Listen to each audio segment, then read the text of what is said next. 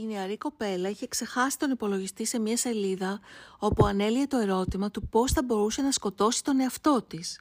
Η μητέρα σοκαρίστηκε. Περίμενε την Τίφα να γυρίσει από το σχολείο και μόλις γύρισε της είπε Τίφανη, τι κάνεις; Η κοπέλα κούνησε τους ώμους ανήμπορη. Τίφανη, Η κοπέλα συνέχισε να πηγαίνει μες στο δωμάτιο χωρίς να δίνει καμία απάντηση. για να σου πω, εμένα δεν θα με αγνοείς. Τότε η μητέρα, κρατώντας το κουζινομάχαιρο, της το κάρφωσε στο στομάχι αδίσταχτα. Κουράστηκε όλοι να την αγνοούν και να την προσπερνούν, λες και είναι αόρατο αντικείμενο. Η κοπέλα μούγκριζε, μιας και δεν ήταν ικανή να μιλήσει. Είχε ξεκινήσει να αιμορραγεί. Της μητέρας της έπεσε το μαχαίρι από τα χέρια και λύγησε στα γόνατα από την ενοχή της. Η κοπέλα κλαίγοντας τη χτυπούσε με όση δύναμη της είχε απομείνει.